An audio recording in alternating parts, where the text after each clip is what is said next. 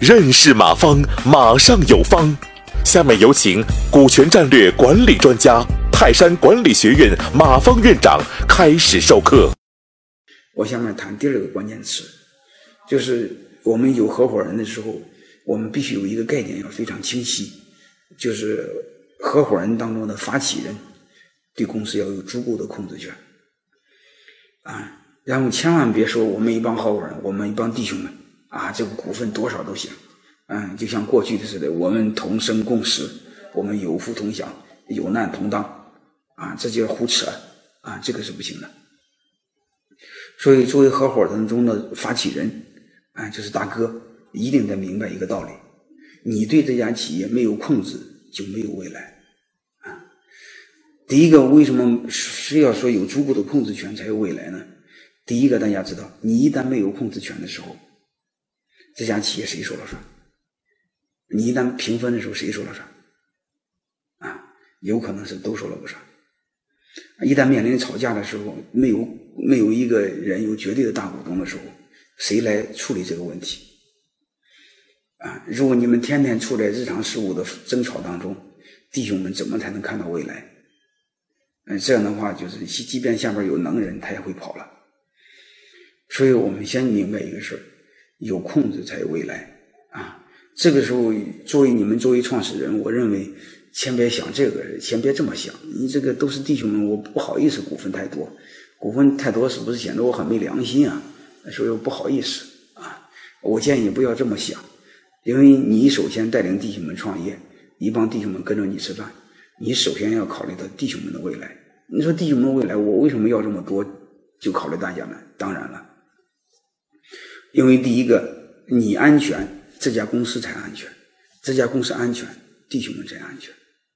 因为企业的未来大部分寄托在你创始人身上，所以你先有控制权。啊，你一旦没有控制权，我跟你说一个很多经典的案例啊，特别是国企啊，太著名我就不说了。一旦控制权被人家拿下来，说是总经理按兵不动。啊，总经理还留着，放心好了。过两三年，对方控制的控股你的企业，一旦稳住你，很快先把总经理干掉，再后把把再把高管干掉。说白了，就是你的一帮弟兄们什么都没有，啊。所以说，你创业的时候道理也一样。我建议就是先考虑到呃控制权，控制权第一，确保企业的安全，啊，就是任何的时候你不至于这么被动，啊，第一点啊，就是不管怎么着吧。你不会陷入各种纷争，然后吵吵架吵不出来，啊，你能解决很多关键的问题，这是第一个点。第二个呢，就是当你有控制的时候，你才有有有有有这种资本，有这种实力来制定游戏规则。你比如当大家说了算，都说了不算的时候，这家企业规则怎么办？谁来定规则？你规则大家知道，规则的背后刚开始的时候是要靠权力来制定的，没有权力怎么制定规则？嗯，所以我们要明白一个概念：作为一个创始人，控制是第一位的。啊，举一个案例吧。大家知道这个雷军啊，我因为今天是视频嘛，我没法再给大家看图片啊。这个雷军最早创小米之前呢，上大学的时候，他四个伙计捣鼓了一个企业，啊，这个这个这个一个人二十五个点啊。最后就谁说了四个人一个人二十五二十五个点然后就没白没黑的吵架，因为谁说了都算，谁说了都不算，啊，最后没有办法，不停的换了总经理，啊，最后换了三任总经理，然后最后就企业就不了了之，啊，所以雷军通过这个事就是教训就特深，啊，后来创办了小米，现在从工商资料上查到的信息，因为雷军没有小米没有上市嘛，雷军一个人占了七十八的股份。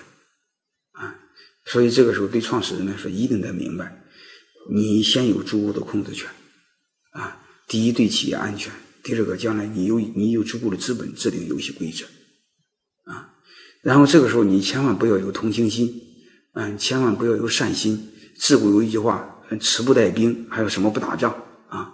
大概就这意思啊，就是你你你你你千万不要相信都是弟兄们抹开抹不开面子，嗯，撕不下脸，这时候你会犯了大忌。就叫小善失大恶，啊，大家一定要知道这个概念啊。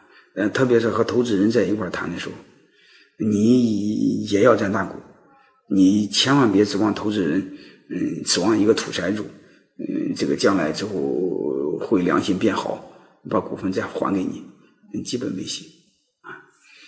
所以这是今天晚上我给大家谈的第二个点。就是我们一定要关注控制，没有控制没有未来，啊，就是基本上你要有控股的地位，啊，你比如两个人以上，你这个至少要五十一的股份，啊，五十一还不行，两个人以上，两个人合伙的时候，你至少得六十的股份，啊，所以我们大家首先要关注控制，没有控制是没有未来。感谢收听本次课程。如您有更多股权问题，请微信搜索“马上有方”官方公众号。泰山管理学院自二零零七年起开设股权管理课程，每年有上万名企业老板学习和实践泰山股权管理法。